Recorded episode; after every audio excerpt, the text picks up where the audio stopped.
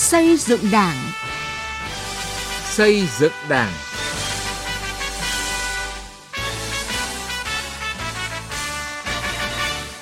Xin kính chào quý vị và các bạn. Mời quý vị và các bạn nghe chương trình Xây dựng Đảng với những nội dung sau đây. Giải pháp để kiểm soát tốt quyền lực trong công tác cán bộ. Đảng bộ Hải Phòng với chương trình chỉnh trang, hiện đại hóa đô thị để nâng cao đời sống văn hóa tinh thần cho người dân. Tiết mục học và làm theo bác, chúng tôi giới thiệu về đảng viên Sùng A Lý, bí thư chi bộ, trưởng bản Hối Lúm, xã Nậm Vì, huyện Mường Nhé, tỉnh Điện Biên. Từ nghị quyết đến cuộc sống.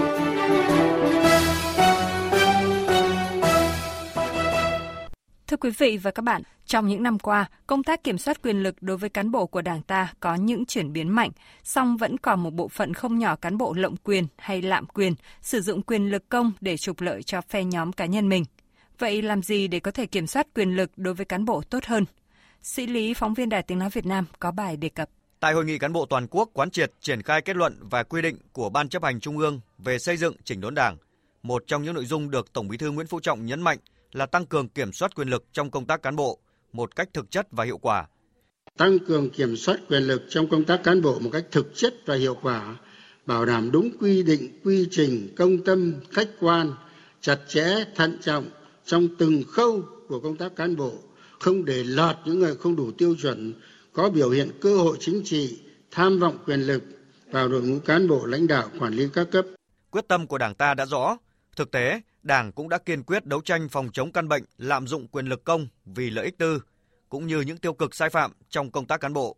Nhiều cán bộ lạm quyền, lộng quyền, sử dụng quyền lực như công cụ để làm giàu cho cá nhân, gia đình, phe nhóm đã bị phanh phui và xử lý nghiêm. Điểm lại hàng loạt cán bộ các cấp cơ sở đến trung ương bị cách chức, khai trừ khỏi đảng hoặc bị xét xử bằng pháp luật hình sự. Trong thời gian gần đây, các chuyên gia và đảng viên có chung nhận định. À, hiện nay một số cái cán bộ từ cấp cơ sở và có là cấp cao hơn à, cũng có cái tình trạng là cán bộ năng lực kém ngưỡng nhiễu nhưng mà lạm quyền lộng quyền. Chính là cán bộ không rèn luyện không giữ được mình không từ biến mình thành nhưng kẻ trục lợi trong quá trình sử dụng công quyền. Để cán bộ không sử dụng quyền lực công phục vụ lợi ích tư nhiều chuyên gia cho rằng chúng ta phải lựa chọn được người đứng đầu thực sự có tâm tài trí dũng liêm Ủy viên Trung ương Đảng, Bộ trưởng Bộ Tài chính Hồ Đức Phước nêu quan điểm. Phải lựa chọn chính xác người đứng đầu. Người đứng đầu của một cơ quan, một tổ chức là hết sức quan trọng. Bởi vì nếu lựa chọn đúng cái người đứng đầu thì người đứng đầu sẽ lựa chọn được cái hệ thống của mình. Tăng cường cái giáo dục đạo đức, tác phong tư tưởng và phát huy cái tính gương mẫu của cán bộ đảng viên. Quy định chức năng, nhiệm vụ, trách nhiệm hết sức rõ ràng. Với cái quyền lực ở đó thì trách nhiệm của ấy có phải đi đến đấy. Theo các chuyên gia, sự tha hóa quyền lực được bắt đầu từ sự lựa chọn sai cán bộ, người yếu kém về phẩm chất năng lực mà lại được chọn làm cán bộ nắm quyền lực trong tay thì tất yếu dẫn đến tha hóa quyền lực và để được chọn thì buộc họ phải chạy bằng tiền bạc hoặc bằng lợi ích các mối quan hệ. Do đó, khi đang ngồi được vào chiếc ghế quyền lực, việc đầu tiên họ thường nghĩ ngay đến là tìm cách thu hồi vốn. Thực tế này cũng cho thấy trong đánh giá, lựa chọn bổ nhiệm cán bộ, chúng ta đang có nhiều thiếu sót, có trường hợp chúng ta đã cất nhắc bổ nhiệm cả những cán bộ đã thoái hóa biến chất vào các vị trí lãnh đạo, như trường hợp của ông Trần Văn Nam, nguyên bí thư tỉnh ủy Bình Dương là ví dụ điển hình. Vì vậy, chúng ta cần công khai, minh bạch công tác cán bộ để người dân và đảng viên giám sát, đồng thời có cơ chế ràng buộc xử lý trách nhiệm đối với những người, cơ quan đã giới thiệu đề xuất bổ nhiệm cán bộ mà sau này người cán bộ đó vi phạm. Ông Lê Doãn Hợp, nguyên Thứ trưởng Bộ Thông tin và Truyền thông nêu ý kiến. Tôi cũng đề nghị những ai chọn người mà sau này không thành công thì chúng ta phải truy trách nhiệm những người phát hiện chọn người không đúng và như thế thì rõ ràng là cái người chọn cán bộ cũng phải có trách nhiệm và từ đó cũng có trách nhiệm không chỉ là chọn rồi mà còn góp, góp ý xây dựng giám sát kiểm tra giúp cho cái người mình chọn làm tròn cái điều mình mong bên cạnh siết chặt quy trình quy định về công tác tuyển dụng bổ nhiệm cán bộ theo hướng gắn trách nhiệm cụ thể của người đề cử cán bộ và người đứng đầu các cấp ủy đề nghị bổ nhiệm cán bộ các tổ chức đảng cần chú trọng thực hiện nghiêm túc và thực chất nguyên tắc tự phê bình và phê bình để phát hiện và phòng ngừa các vi phạm từ sớm, từ xa và có hiệu quả. Mặt khác, phải tăng cường công tác kiểm tra giám sát cả từ bên trong lẫn bên ngoài.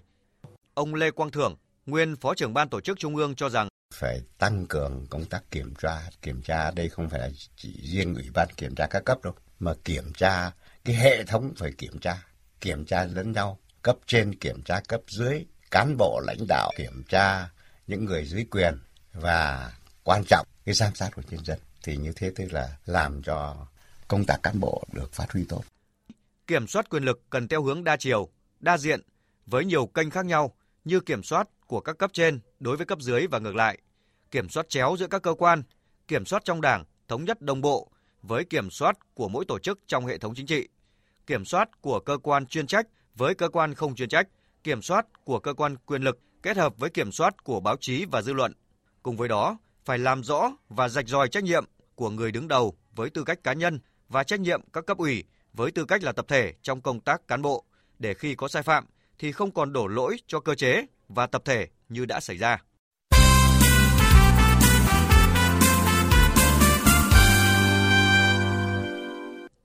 Thưa quý vị và các bạn, Đại hội Đảng bộ thành phố Hải Phòng lần thứ 16, nhiệm kỳ 2020-2025 đã hoạch định đường lối phát triển của thành phố, trong đó xác định rõ ưu tiên, tập trung cho chỉnh trang, hiện đại hóa, mở rộng không gian đô thị mang bản sắc đặc trưng riêng của thành phố Cảng Biển.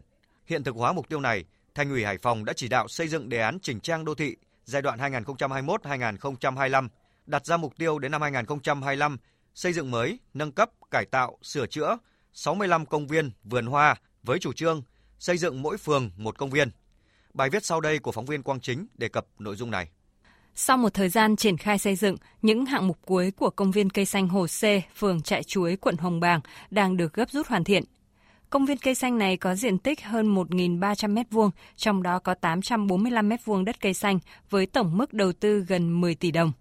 Hồ C trước đây là hồ thoát nước thải, nhiều năm qua bị bồi lấp, bốc mùi hôi thối, gây ô nhiễm môi trường, ảnh hưởng đến sinh hoạt của hàng trăm hộ dân sinh sống quanh khu vực. Nay thành phố và quận Hồng Bàng cải tạo khu vực này thành công viên cây xanh, người dân rất phấn khởi. Ông Đỗ Văn Hoành và ông Chu Văn Vượng là những người dân sống gần khu vực Hồ C cho biết. Bây giờ là cải tạo đấy đi rồi người dân người ta rất là là phấn khởi. Làm cái công viên cây xanh rồi cái chỗ thể dục thể thao, chỗ vui chơi của bà con. Được cái công viên như thế là sướng quá, nó rất là vui mừng. Cái lúc trước mà tôi thấy ở cái khu vực cái thì nó ô nhiễm quá, thì mũi mung rồi thì ờ, cũng có một số người dân vứt rác vứt riết ra nhưng bây giờ thành phố làm cái việc ấy quá đẹp Việc xây dựng công viên cây xanh tạo cơ sở để quận Hồng Bàng thực hiện mục tiêu phát triển đột phá trở thành đô thị loại 1, xanh, thông minh, hiện đại, góp phần chỉnh trang đô thị, cải thiện vệ sinh môi trường, nâng cao chất lượng sống của người dân. Phó Bí thư Thường trực Quận ủy Hồng Bàng Phạm Văn Đoan cho biết, năm 2021, quận triển khai xây dựng 3 công viên, Phát huy kết quả này, năm nay quận đề xuất với thành phố tiếp tục xây dựng thêm 3 công viên mới. Để hiện thực hóa và đưa nghị quyết của Đảng vào cuộc sống, đầu tiên là phải tập trung lãnh đạo chỉ đạo các cấp ủy Đảng, chính quyền và hệ thống chính trị của toàn quận chung tay vào cuộc.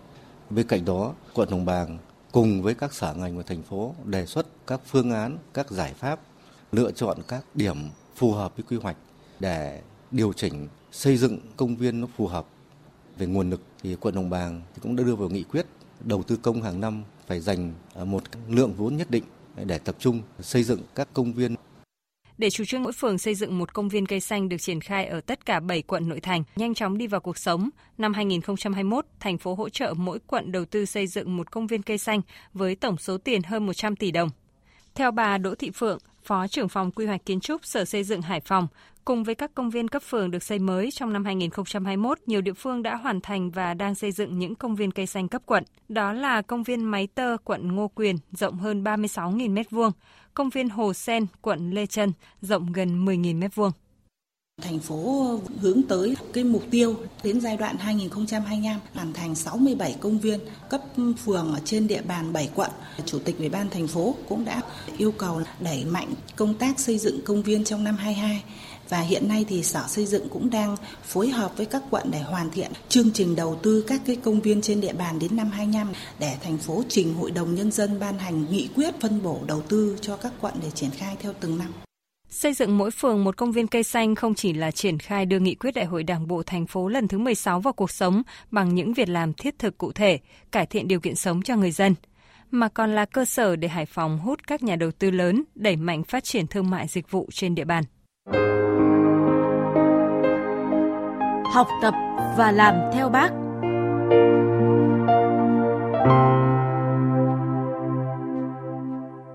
Thưa quý vị và các bạn, tích cực đi đầu trong mọi lời nói và hành động, phát huy vai trò tiên phong gương mẫu của người đảng viên, anh Sùng Ali, bí thư chi bộ, trưởng bản Hủy Lúm, xã Nậm Vì, huyện Mường Nhé, tỉnh Điện Biên, suốt 10 năm qua đã luôn tận tâm giúp đỡ bà con trong bản, trong xã, phát triển kinh tế, từng bước vươn lên thoát nghèo.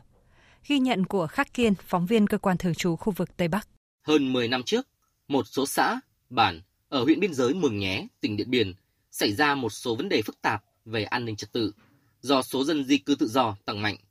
Ấy thế nhưng, tại nhiều bản khác, trong đó có Hủy Lúm, xã Nậm Vì, an ninh chính trị rất ổn định. Kết quả này có được là nhờ chi bộ đảng và những đảng viên ưu tú đã không ngại khó, ngại khổ đi đến từng hộ gia đình để tuyên truyền cho người dân hiểu, chấp hành nghiêm các chủ trương của Đảng, chính sách, pháp luật của nhà nước để ổn định đời sống. Và một trong những người làm nên thành công ở Hồi Lúm là đảng viên Sùng Ali. Anh Sùng Ali chia sẻ, năm 2011, một số phần tử xấu tụ tập đòi thành lập Vương quốc Mông ở bản Hùi Khon, xã Nậm Kè. Lúc ấy, bà con ở Hùi Lúm cũng hoang mang, dao động.